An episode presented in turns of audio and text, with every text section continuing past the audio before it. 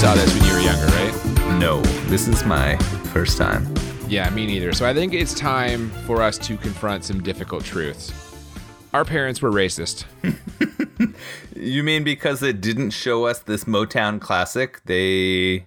Dude, nine year old me would have eaten this shit up. And the fact that my parents never rented this, this must have been in every fucking video store, and I never saw it until I was like 30 plus years old. My, I think my parents are racist. That's what I've learned from this.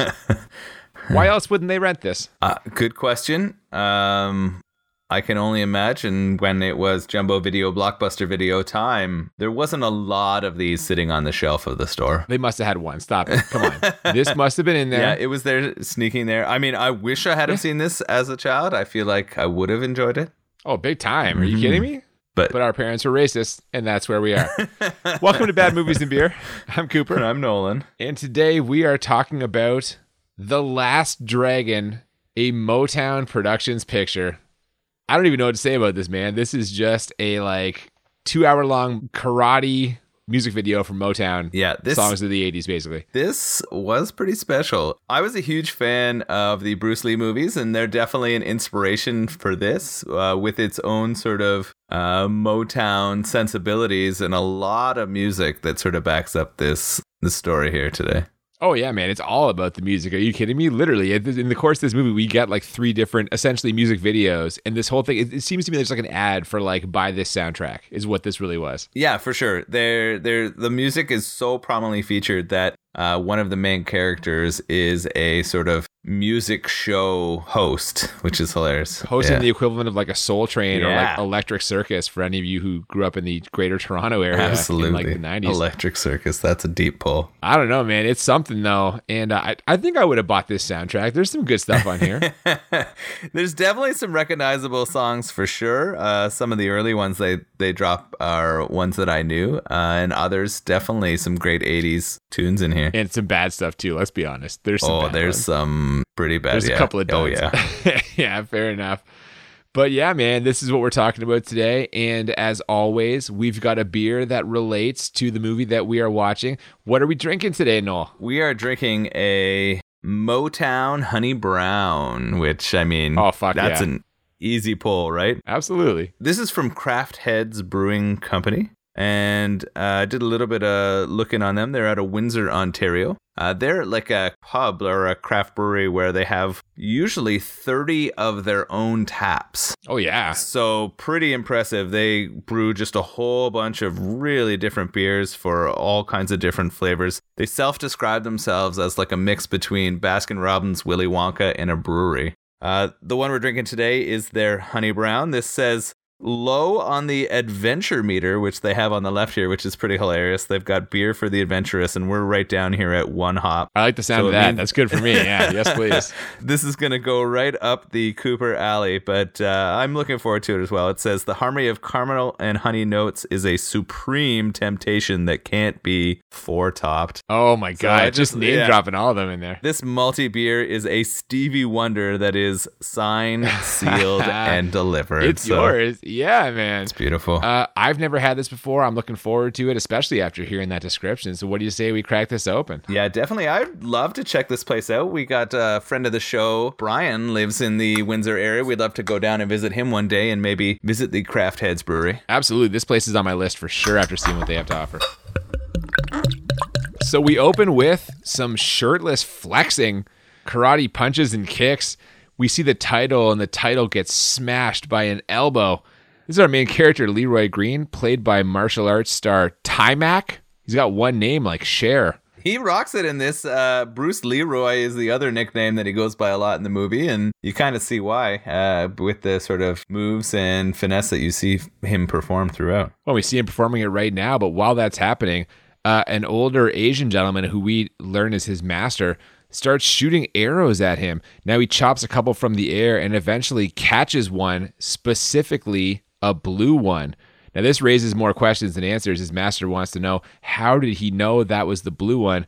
And Leroy says he doesn't know. This is the closest thing we get to a montage because we've got some pretty good 80s song blaring in the background as this is happening. And I'm kind of enjoying this regular speed montage. It's it's not bad. I wish it was sped up and there was a little more happening in it, but I'm already kind of happy with the direction of this movie.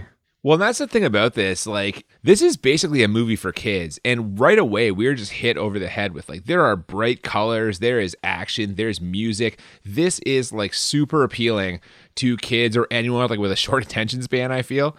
Um, Leroy doesn't know how he caught this arrow, and he thinks that means he's in trouble, but it's actually the opposite. His master tells him he has touched the final level. He knew without knowing, and with that, their training is done. Leroy is confused. He was told that when he reached the final level, he would be surrounded by a sublime glow called the glow. yeah, he he kind of I mean, his trainer, his master, which is a is a very weird, like old Asian stereotype. Is he sure. old though? Uh, is well, he old? No, we're not we sure. were kind of going Yeah, back and forth we on think this. he might Yeah. have a fake mustache and he might be faux aged. Um, but he's definitely a stereotype of an Asian sort of martial arts teacher. Um, he's trying to tell him that he's reached the pinnacle, but he's upset because yes, there's no glow. Yeah, I love that they have worked the title in less than five minutes. That's got to be a new record for us. The master tells him that basically he is the last dragon and uh, that the only way to attain the glow is to embrace all parts of life confusion, like he's experiencing right now, also vengeance, fear, and love. And this journey he must do alone. Ooh, damn. Um, that's good. I I missed that section there. Um, about how he had to find love as a part of his training to become that final master. And if I had have sort of recognized that, I would have understood a little more some of the plot decisions in this movie. Yeah, man. Um, Leroy's very sad from all of this, Mhm. all of this news. So the master throws him a bone, says that if it's a master he must have, to find an old sage called Sum Dum Goy. Now, this is said to be the wisest man in the universe, and coincidentally, he's here in New York. So he gives Leroy a gold medallion that he says once belonged to Bruce Lee. And when he finds the master, to give him that medallion. And we're off, man. Just like that, we're fucking into it. We get a sweet song coming out as he heads on his journey. Yeah, man, and I'll name drop some of the songs in this soundtrack as we go through the film. I didn't catch the name for that one, but this is one of the better songs of this Oh, a soundtrack. Again, one. there are some winners and there are some real losers. um, as you mentioned, he's walking through the city in kind of full like karate gear. Not only karate gear, it's kind of like what you might think of as like traditional Chinese garb, or perhaps it's stereotypical Chinese garb. I don't know. He's wearing the hat and sort of the full robe outfit. Yeah, like Um, the straw, the big round kind of like straw Yeah. hat. yeah. And he's definitely sticking out. It's not normally what people in New York City, especially at the time, are wearing. No, my God, no. Um, he goes to see a Bruce Lee movie at a theater with a very vocal crowd, and pretty soon there's trouble. We hear some very loud steps, and into the theater walks. Am I the meanest? Show enough. Am I the prettiest? Show enough. Am I the baddest mofo low down around this town? Show enough. Well, who am I? Show enough, the Shogun of Harlem. What an entrance this guy makes, eh? Yeah, he he walks in. Actually, he doesn't walk in first, but he has an entourage who comes in, sort of sets a gauntlet for him, and he walks through it, enters it. He's wearing like shoulder pads and body armor, and is a very animated character for sure. Oh, and the sunglasses, the sunglasses. He does he does ask if anyone's better than him. He interrupts the mu- movie, which leads several people in the crowd to come down to try to fight him and shut him up. Well, first, he says he's the baddest motherfucker around. A kid in the crowd disagrees and says that he knows who can beat him, Bruce Leroy, which is, of course, our main character, Leroy Green. Now, Shonuff doesn't like that, so he calls him out. Someone else tells him to sit down and shut up, which you would expect in him interrupting the movie, as he mentioned. This leads to, yeah, a giant brawl. Many people come to try and test the Shogun. He puts them all down, but while this is happening, Leroy walks out rather than fight. He kind of like walks along the seats, which is pretty kind of cool, actually. Yeah, he shows his balance. He's also eating popcorn with chopsticks. He's definitely demonstrating some skills, uh, but also showing that as a true sort of martial artist, he doesn't want to fight for no reason, right? There has to be something here. He's not just going to fight this guy to prove that he's stronger. That's not what he's all about. So he walks out of the theater while Shogun kind of punches and beats up random people who challenge him. Yeah, he drops some wisdom on show first though about how you know fighting isn't always the answer, and Shonuff can't believe it because this is the guy he's heard. He's heard rumors he can catch bullets with his teeth, which comes into play later on. From there, we cut to the very luxurious apartment of Eddie Arcadian, the video game king. He is basically like a rich guy with some management aspirations. Yeah, he's a he's a bald, short, white dude who is trying to make up for those aspects of his life by really overcompensating in his aggressiveness i- both in business and in other choices that he's making. He's got this thug with him who we see go to a freezer or fridge and pull out meat and put it into a fish tank. Um, and that meat quickly disappears and you make um, that makes you think that that's going to come into play pretty seriously later. And then he's also got sort of this woman on his couch in a very 80s outfit, right? Sort of the idea you think of of the exercise or pop music videos of the 80s uh, dressed there. She's meant to be like a poor man Cyndi Lauper, essentially. He's, I guess we mentioned, he's got management aspirations. He wants to turn her into a pop star.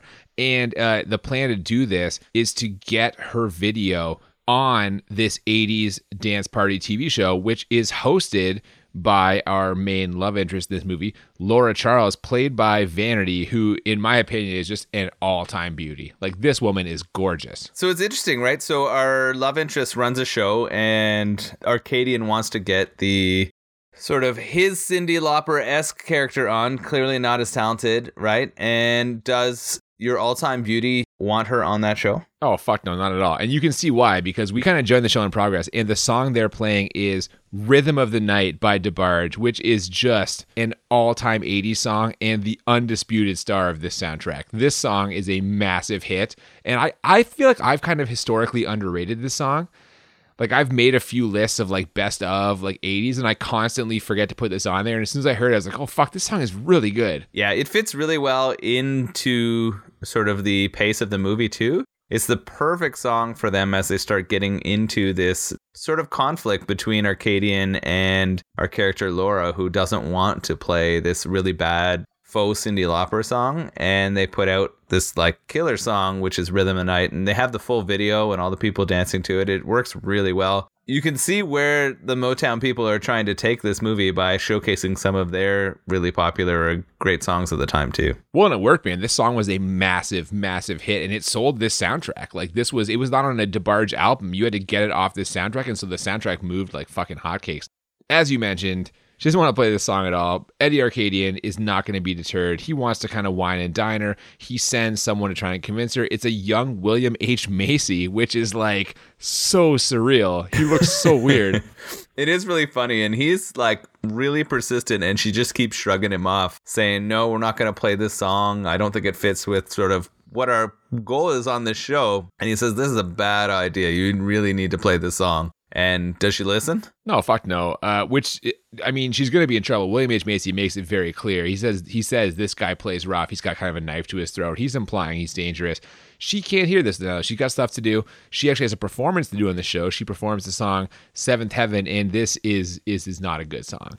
Uh, especially listen, dude, I'm serious. Especially coming off Rhythm of the Night. Oh, yeah. Um, this is this is rough. they set the expectations high, right? And they introduce a character which, as you said, is like incredibly beautiful, and you hope that her musical talent fits with that. And this song does not highlight that. No, but on the bright side, while this song is happening, we do meet Leroy's brother Richie. He dances on this show and has a huge crush on Laura Charles, which I mean, who doesn't? Again, she's just magical. In 1985, uh, you would have been three. Three year old me would have sat up in his fucking little kid bed. Let me tell you, if she walked in the room.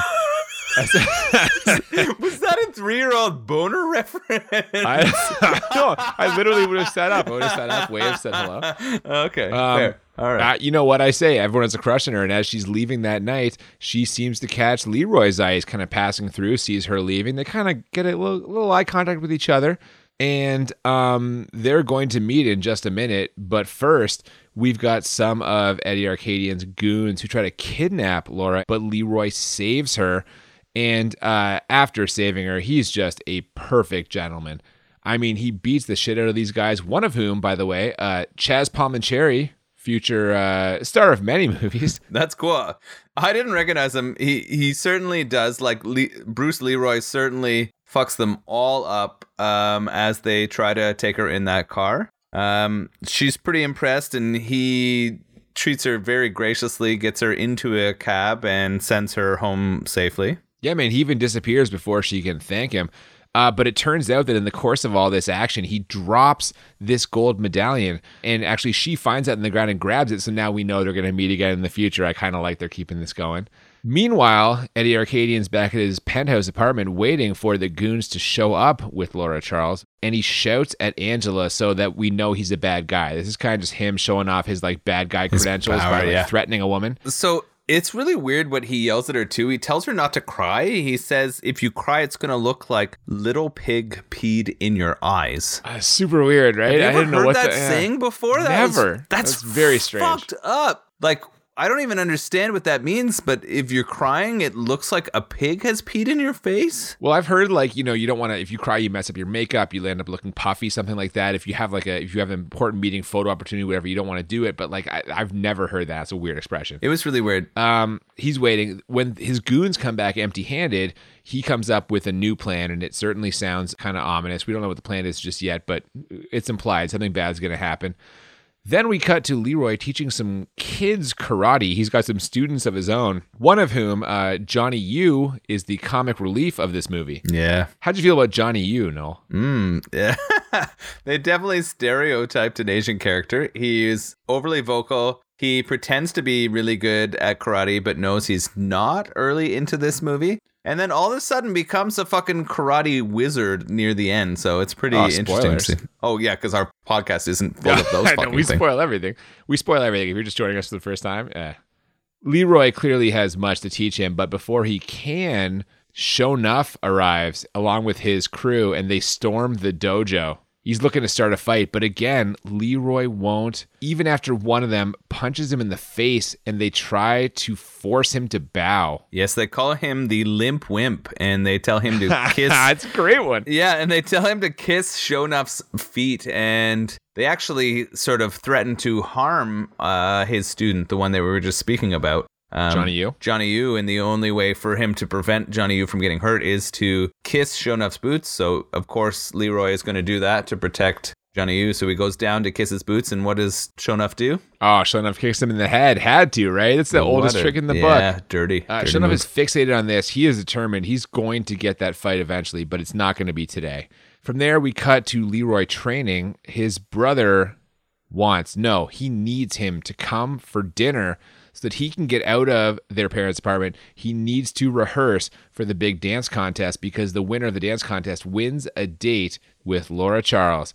Now, Richie makes fun of his brother for kind of being weird. And I mean, he's got a case here, right? His brother is objectively weird by the standards of the time. I mean, yes, he is so focused on martial arts and his training and becoming a master that it definitely seems out of place in New York. He's not interested in the same kind of dance parties or doesn't even know really who Laura Charles is. So it's interesting. It, I was thinking while I was here, how hard would you have practiced dancing to get a date with Laura Charles? I would have been just 24 7 stretching, fucking dancing. Just, yeah, I would have danced my fucking ass off. You'd had the routine down, yeah. All right, Um, I like it. Yeah, he dances weird. He speaks weird, in Richie's opinion. Uh, doesn't seem like he's interested in girls, at least not until they see a commercial for Laura Charles' show and he recognizes her. He begs his brother to take him to this show. And after a lot of back and forth, Richie agrees, but only if he will carry him on his back. And that's what he does. We cut to him carrying him on his back. Turns out Richie's going to sneak into this show, and apparently he always does. That's his move. Tells his brother to stay put while he finds a way in. And while Leroy's waiting, he sees Laura Charles get grabbed by Arcadian's henchman Rock. Laura Charles is not having a good go here. This Arcadian fella is not letting up at all. This like little bald white guy definitely has little man syndrome. He is going to overcome whatever he can to get what he wants, and what he wants is for his fake Cyndi Lauper, fake Cyndi Lauper lover to uh, break into the big time here because he wants some of that credit too. I don't even think he cares about his uh, his lady friend, but he wants that credit. Um, and so she gets taken and back to the sort of hideout or apartment of Arcadian. Yeah, man. And he forces her to watch his lady friend. Her name's Angela. He forces her to watch Angela's video. And I have to be honest, uh, like it's bad, but I don't think it's much in that song Seventh Heaven that we just saw Laura Charles perform. It's not much worse. Yeah, It's not much I worse at mean, all. We were calling it a crappy Cyndi Lauper, but it's it's like definitely fitting within the '80s vibe, and you could have seen it maybe be successful if like it happened at the right moment, right? It wasn't a horrible song for what we were looking at. Yeah, even some of the hits of the 80s weren't hits, you know what I mean? Like some of them were Yeah. successful, but they weren't very fucking good. And as I say, I see no, I see little to no difference in quality between this and the song that uh, Laura Charles just performed. So here we are. Um, she won't air the video still, even after seeing it, or maybe especially after seeing it. So Eddie Arcadian's about to get violent, but just then Leroy kicks down the door, like literally, he literally kicks down the door Yeah, and uh, he's masked up. For some reason, Eddie Arcadian's line is, Who the hell is this guy? We didn't order out. which, what? Like, I'm sorry, if you order like Chinese or like fucking, I guess Japanese or Japanese, right? If you order Japanese food, like, it- does a fucking ninja show up to deliver it to you? Like, this is not a thing. What is this? they kicked down your door. You never had that happen? Like that's commonplace. you didn't know? Yeah. Oh, yeah, last Um, time I got sushi, they kicked my fucking door down. Yeah. So they, he kicks in the door. It's funny because this is the first time he's covered his face, but he's covered up and he starts fighting all of these henchmen. He throws out a whole bunch of like ninja stars or darts to take out the hand of all the guys who went to reach for their guns. the scene's kind of slapsticky. It's almost like comedic at times when like Eddie Arcadian tells fucking Rock his main henchman to go after him, but before he can, one of the other henchmen swings a chair back and smashes Rock in the face. Like it's it's a little bit of comedy in here. Definitely. Uh, Leroy, of course, beats the shit out of all of them. Eddie Arcadian unmasks him. Laura recognizes him, of course, and at that point, uh, Leroy says, "Hot head needs cool water." And dunks Arcadian in this tank. Now we don't know what the fuck is in this tank, but whatever it is, is some sort of monster based on how fast it devoured the food earlier. So I'm like, oh fuck, Eddie Arcadian's a dead man. But no, Leroy pulls him out quickly. Thank goodness. But it's enough for Eddie Arcadian to be severely rattled and swear revenge on Leroy. Yeah, this is weird because they built up that fish tank before really heavily, but clearly nothing happened to him when he went in there, and he was there for a little bit, not long. So I understand why he wasn't like scathed with it. But I this is the last time we see it too, right? This is the last time we see it. yeah. I thought this fish tank was going to play a really big role based on how much they blew it up early in the movie, and it never comes up again. no. So Leroy takes her home and she gives him back the medallion that she picked up. And we get some charming awkwardness before he has to go. There's some romantic music. Um, she comes back and brings him the belt buckle, but it's clear that he's too aroused and doesn't know what to do, so he leaves the room. He's awkward, but like in a fun way. He turns around, like walks into a chair. I I thought he hit that chair with his erection. Like I thought that was just what happened when he moved. He does. He kind of like does like a little comedic shrug. That's pretty funny. I don't know. I enjoyed that. That's harmless. That's harmless. Mm-hmm. It fun. was funny. It's silly. It's uh, his brother earlier in the movie tells him that he has no idea what to do with ladies. He says he doesn't even have a paintbrush, so he has no idea how to start with. Oh love. yeah, man. The the art of making love Yeah. and Leroy doesn't even have a paintbrush. Yeah, it's a great metaphor. which is he's got no moves. Yeah. yeah. The next day, Leroy is walking when he stumbles upon three Asian guys who are dancing to yet another 80s Motown misfire. This is another bad song. This one's not good. Um, Um, wasn't it a song about sake? It was really bad. Yeah, they're making it trying to make the connection here to the like uh Asian themes of this movie. Not a good song, man. Most of the people who are watching these guys dance are kind of laughing at them, but Leroy's oddly transfixed, especially when he sees the sign above them which says Sum Dum Goy, which is the master he was supposed to circuit before. So he waits till these guys are done the little performance, then he asks to see the master. But they say the master would never see anyone as square as him. Square is one of the many things they call him because apparently at this building, they manufacture and mass produce not only fortune cookies, but also cultural appropriation. These guys are uh, It's tough it's- to watch. It's rough. It's a really bad scene. The the one guy is wearing a mesh shirt, which is never a good choice, right? Like I don't know a single human can pull off a mesh shirt very well. This guy certainly doesn't. No, and not like a Mungo Jerry, like a mesh shirt in the sense that it is like a knitted, like you know. No, it's more No, like, a like see-through. like a see-through Yeah. mesh, like an early two thousands party boy shirt. I love that you brought up Mungo Jerry because he's the closest man your guy, to ever yeah. pulling it off. Yeah, like in the It's been summertime. a long time since we had a Mungo Yeah, Jerry reference. I mean, I love that we brought. Mungo Jerry back on the podcast. two per season. We gotta get two Mungo Jerry references per season. well, I'm gonna look for opportunities next season. Trust me. That's number two. I bet you are. oh fuck oh, me. jeez. So uh he I guess he's rejected. He has no choice. He just leaves, but he makes a mental note. Remember this place. This is where he's going to find his answers. From there, we cut to uh, Daddy Green's pizza shop, and Shonuff enters the shop looking for Leroy. Now Leroy isn't there, so Shonuff smashes the place up to send him a message. And this is where Shonuff kind of names uh, his three main henchmen, and their names are Beast, Cyclone, and Crunch. I feel like Crunch got the really short end of the stick in that naming scenario. Is like that- of all those names, fucking Crunch. Now, Crunch was breaking a lot of shit, so I kind of understand the name, but are you like thinking of it as in like the saying, I need to go take a crunch? Oh my god. Well, t- I wasn't, but It's like, a slang word for going to take a shit. thank you for explaining that. I'm not sure that anyone got that from the context of your earlier comment. Yeah, man. I don't know. I, in my mind, at least, there was an immediate hierarchy of like which of these goons are worth my time and which ones aren't. Now, Richie, Leroy's brother, tries to stand up to Shonuff and he gets stuffed in a garbage can for his troubles. Literally, Shonuff just picks him up and fucking stuffs him face first into a garbage can, which is actually hilarious. It's a good visual.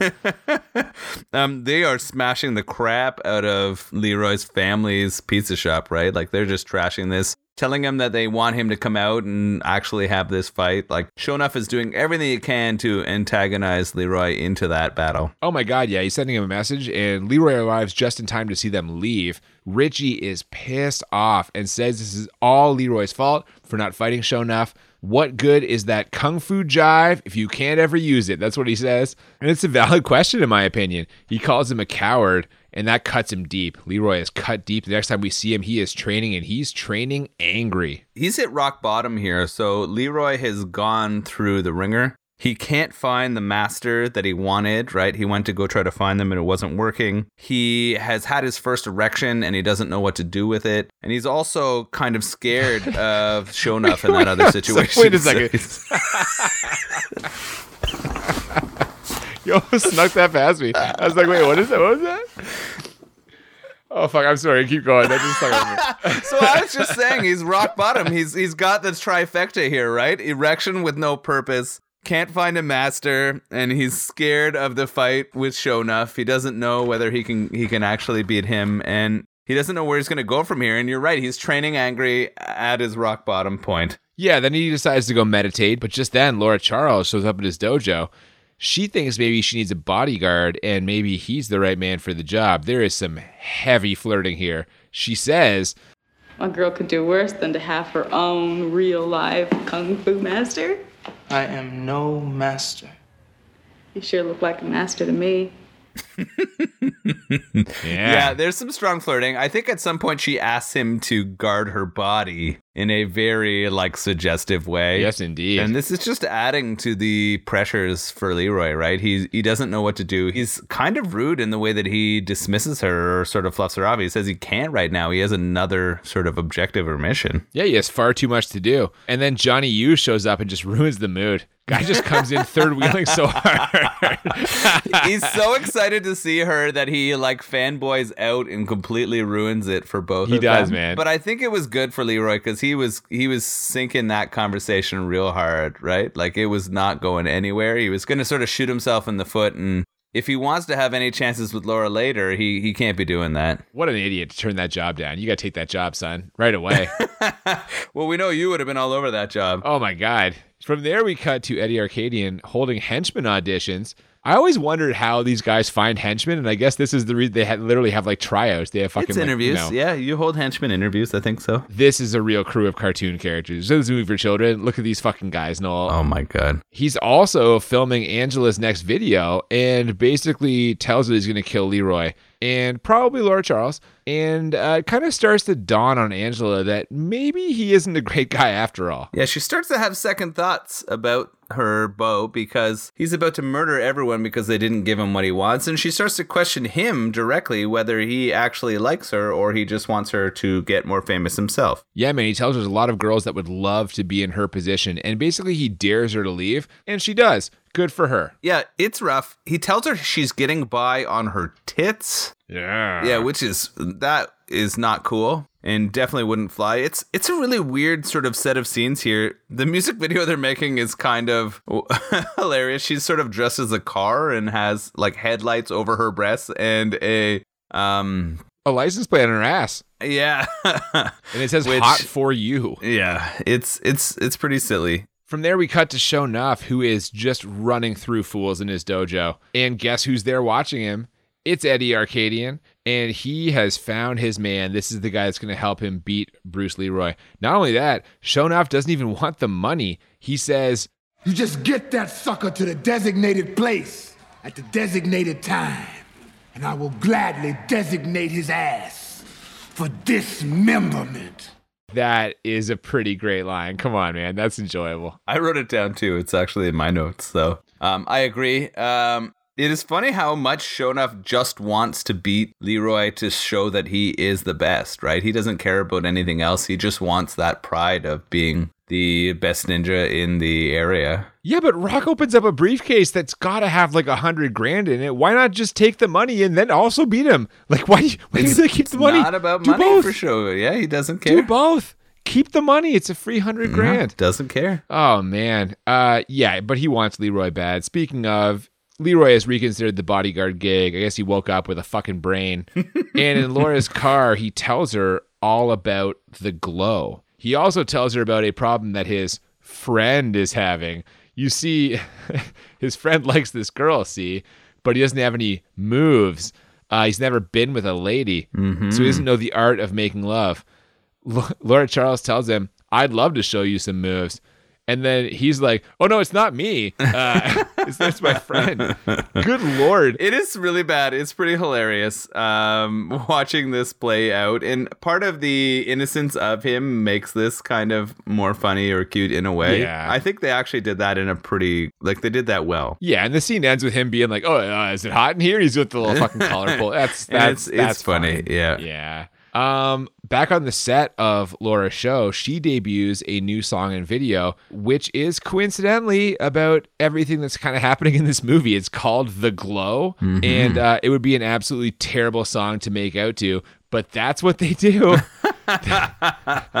It's a whole bunch of shots or clips of Bruce Lee as well, right? Kicking people. well, and he's more excited by that than by the fucking super beautiful lady that wants to make out with him. I think it's the ultimate arousal for him, right? The martial arts and Yeah. the attractive woman. combining two things that you love. Yeah. I believe it. Now Richie, his little brother, sneaks into the studio again and he sees this and he is not happy. Post makeout, Leroy sees a clip of the Chinese Connection, which is the Bruce Lee movie, and gets the idea to disguise himself to sneak into the Sum Dum Goy building. Speaking of sneaking in, Richie sneaks back in to confront Laura, but Eddie Arcadian also breaks in and grabs them. And I actually like this because Richie who, by the way, is completely fucking delusional. Like, in what world is this 11 year old kid gonna fucking land Laura Charles? There's no way. But that's the thing about being 11. You're fucking dumb. You just have no idea, right? So he thinks this is possible. And uh, when Eddie Arcadian grabs her, he actually says to Eddie Arcadian, Get your hands off my woman, which I fucking love. That was great.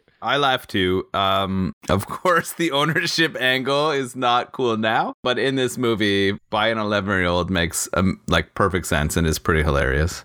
That's good stuff, man. This is a weird split here. This is where we see Leroy go try to find the master. Fuck. At the dude. same time, Arcadian is like setting up the dance show to be his own kind of show. And all of the scenes where Leroy goes to try to find the master and he goes to this fortune cookie company where the sign has the master's name above it is fucking awful. Yeah, it's very cringeworthy. He puts on just a terrible fucking disguise. His complete inability to like use slang or appear like a normal human means that these guys know it's him right away. Like literally, they they take his disguise off within what ten seconds of him getting inside this building. Yeah, he's so naive and so bad at this, right? They they nail him on being not there right away. He shows them this medal, which is supposed to he received from his sort of previous trainer. That's supposed to tell the master, and they're like, "Oh yeah, we'll show it to him," and they lock him out of the building. Well, but first, they're trying to play craps, but have no idea how to play craps. So they ask him, and this is the one time where they actually do believe he knows what he's doing.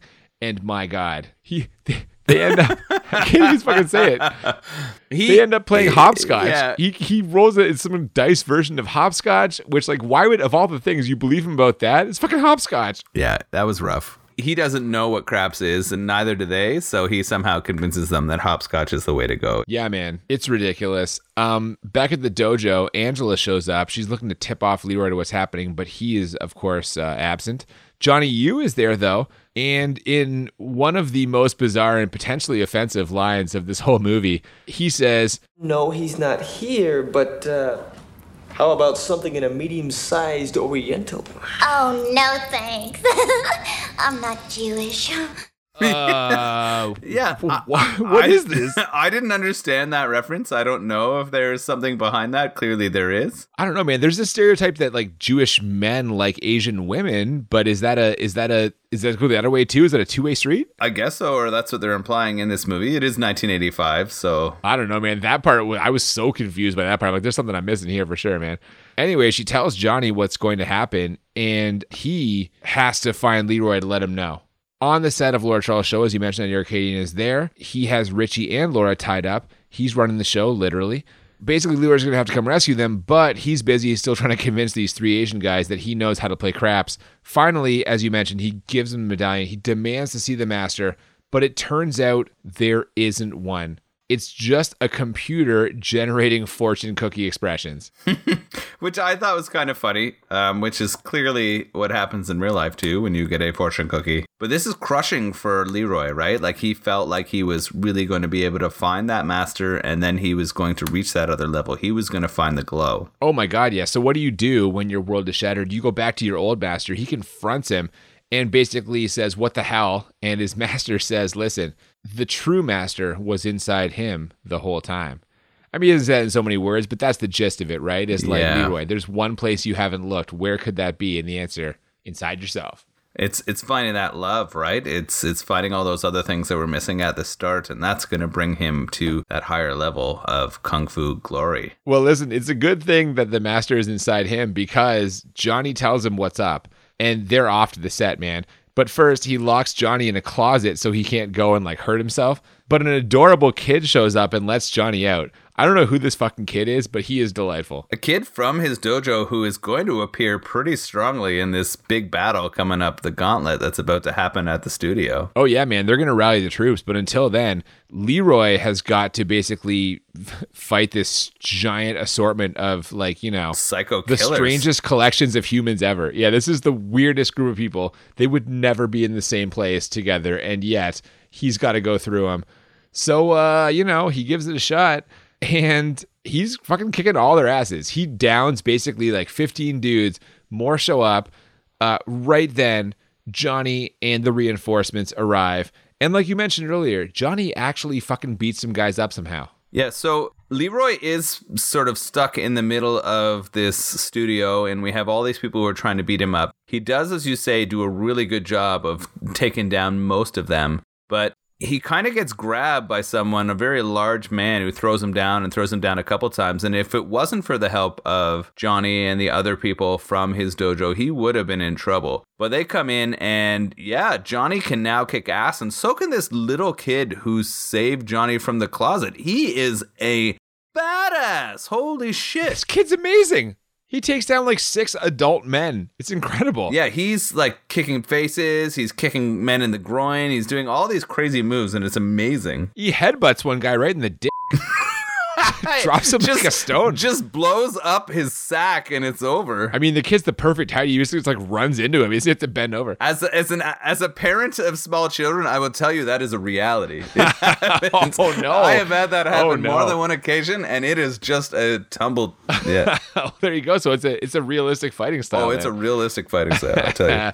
This is not going well for Eddie Arcadian. So he runs along with, he drags Laura with him. Leroy kind of chases him. Now, of course, we know this is all set up for Shonuff's fight because it's the designated place, designated time. Mm-hmm. And Richie, like, break dances his way out of the ropes he's tied up in to escape. This is incredible. Yeah, Richie's breakdancing out This little kid from the studio is also like breakdancing after kicking the ass of all these like psycho old men. It's it's it's pretty hilarious. You can see they're definitely trying to drop the musical Motown 80s vibes into here really hard. And it's hilarious, but it's also so cheesy. Oh, absolutely, man. Now, unfortunately, Richie is like immediately recaptured by one of the guys from Shonuff's gang, which is what lures Leroy out for this kind of final fight. This is Shonuff and Leroy, and Shonuff gets the early advantage.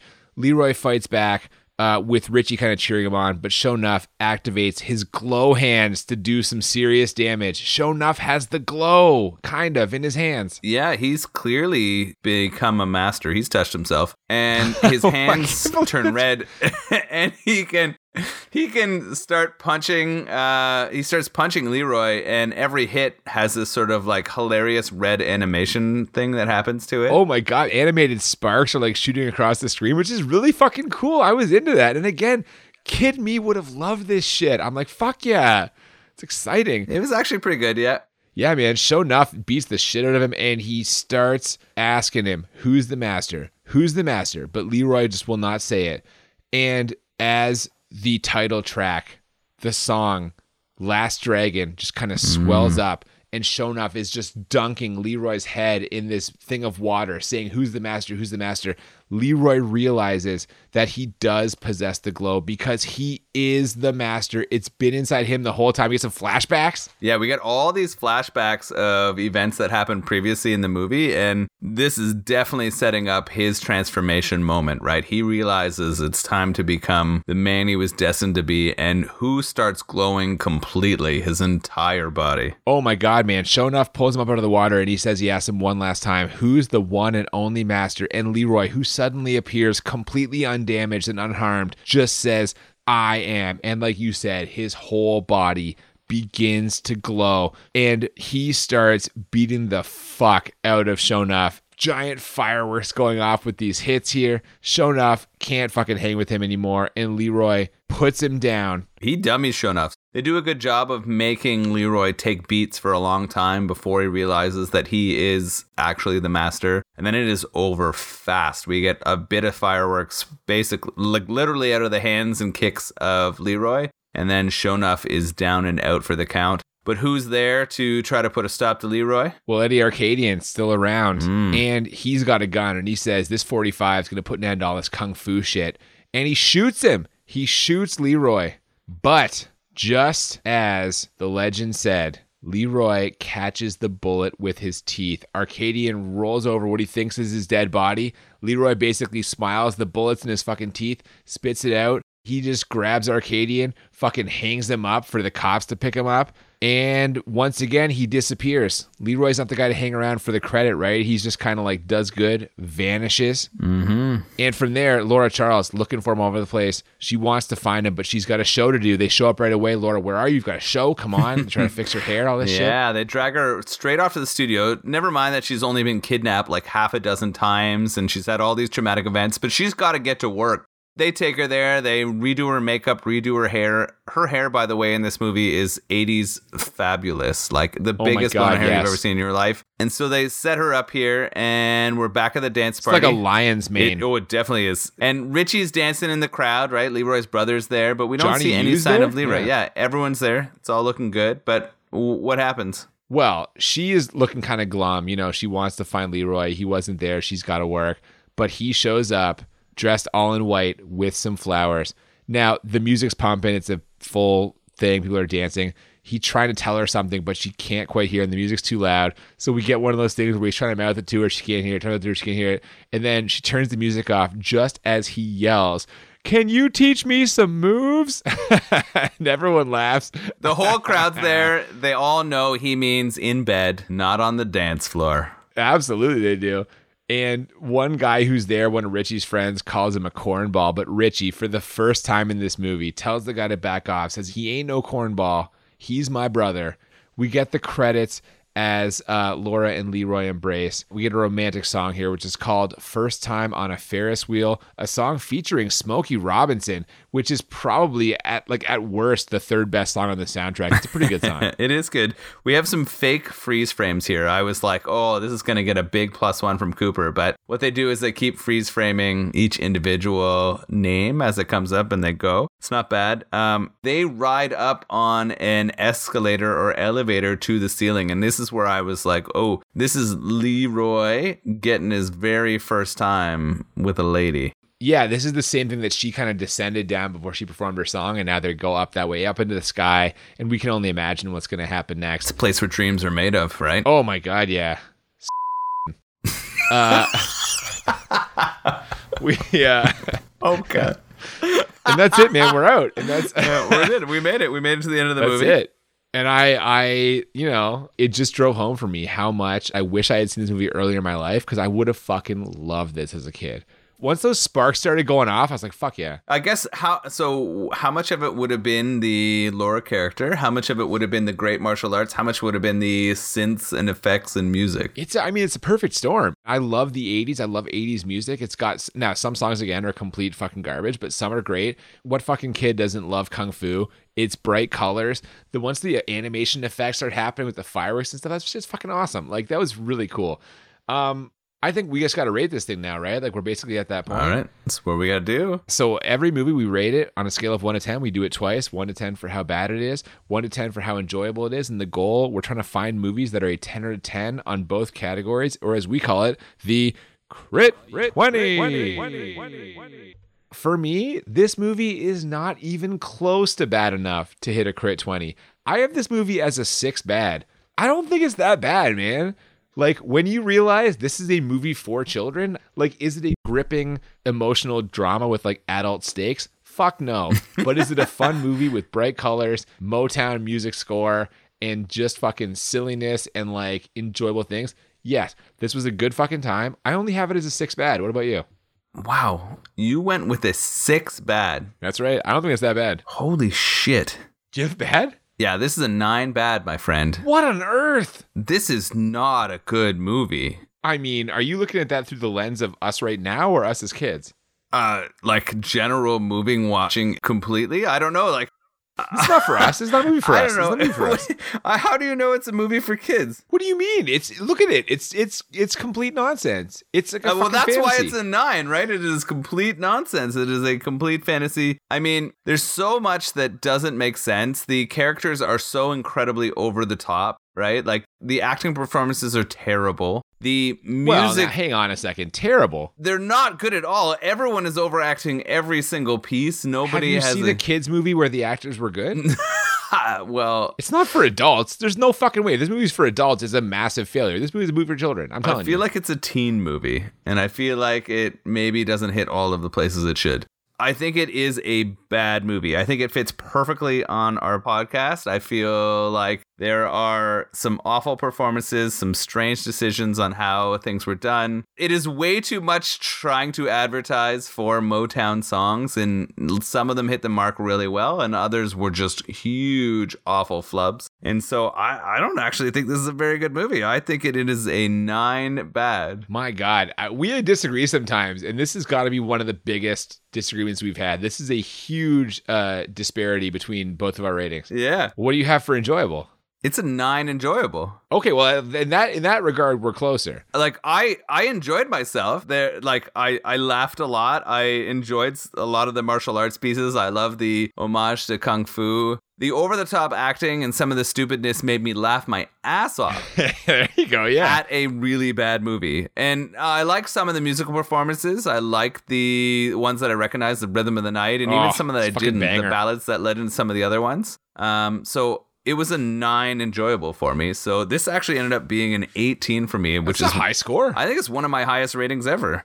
Amazingly, you have this as more enjoyable than I do. I have it as an eight. Oh, there you Uh, go. I think this is. I mean, again, I think this is a lot of fun, but I, I'm viewing this very much through the lens of like this is not for adult people. This is for children. It's, but even still, as an adult watching it now, super fucking enjoyable. As you mentioned, lots of stuff to laugh at, some great songs in there. And like they they know it's ridiculous and they're not even trying to make this serious. Like it's just a fun, colorful, enjoyable experience. And I'm now a little surprised that I have it lower than you on the enjoyable scale, but it's a fucking it's a fun movie, man. And like for kids, I think this is the winner. I am so mad. I, re- I say it again. I'm mad at my parents for not fucking renting this when I was a kid because I would have loved that shit. What age do you think you should have watched this at? I don't know, 10, 11? Like What's the rating on this movie? Uh I don't know, man. You have the Blu-ray at your house. Why don't, why don't you tell me? You have it on there? This is a PG 13 film. Okay. I can only say good things about this. Couldn't even rate it bad. It's bad enough to be on our podcast. I mean, it's, it's more than five, so I'm not neutral about it. It's a bad movie in a sense, but I'm a fan. How about this beer we were drinking, the Motown Honey Brown from Craft Head Brewing Company? Oh man. It's sweet. And listen, like we talked about Honey Brown. We had a Honey Brown earlier uh, this season. I think you called it like a gateway beer. Like this is one of the first beers I ever had was a Honey Brown. And uh, this one is real sweet. You get that honey flavor for sure. I am very concerned about the hangover I'm going to have tomorrow because this is not my first beer of the day. I don't know if you want to end the night on a on a sugary uh, whatever, but it's got some flavor, man. What did you think? Yeah, I enjoyed it. Really easy to drink. As you said, it's definitely honey first. I find a lot of the honey browns tend to be malt forward, and this one was definitely honey forward. So you're right, the sugar content might be scary tomorrow morning, but uh, delicious beer. I'm excited to try some more beer from Craft Heads. I love the idea that they just do everything and they have so many options for people. So, yeah, I'm excited to see what else they have to offer. If you haven't, definitely check out some of the Craft Heads beers and uh, go online, see if you can order them or see if you can find them in your local liquor or beer distributor. Yeah, man, definitely. So that's going to do it for The Last Dragon this week. Next week, we are dipping back into the request from one of our Instagram followers. We are going to be watching the 1998 version of Godzilla. oh no! Uh, isn't this? Doesn't this have a really good soundtrack? I only remember the Puff Daddy Jimmy Page song, uh, yeah. which I fucking loved. Like this, to date ourselves here a little bit, this movie came out when we were both in high school, and like, just my god, it was everywhere. You couldn't avoid it. I'm pretty sure the Wallflowers Hero song is on that soundtrack as well, and I'm pretty sure there's even Okay. some some Jamiroquai, uh, like Oh, come rockin- on. Are you serious? Hopefully, they're also appearing in the movie because uh, I would love that. well, we'll see. Either way, it's a request, so we'll we'll uh, you know at least we'll satisfy one person next week. We'll see how that goes. but until then, if you have not already, you can follow us on Instagram and Twitter at the BMB Podcast. yeah, if you have any suggestions, feel free to send us messages to our DMs uh, on the Instagram and Twitter, or if you want to send us an email at the BMB podcast at gmail.com. Uh, we love both beer and uh, movie suggestions, uh, and we're looking forward to doing more of those suggestions as we uh, finish off our first season and move into our second season as well. Absolutely, we love to hear from you guys anytime, any place, anywhere. it's the same thing as any place. I don't fucking know. Uh, you're just too distracted by the glory of our last dragon and uh, our, our fair lady in the last dragon, I think. There you go, buddy. So next week, Godzilla. Be here for that. Until then, I'm Cooper, And I'm Nolan. and we'll see you next time on Bad Movies and Beer. Keep it vanity. The last of its kind. The best of the best.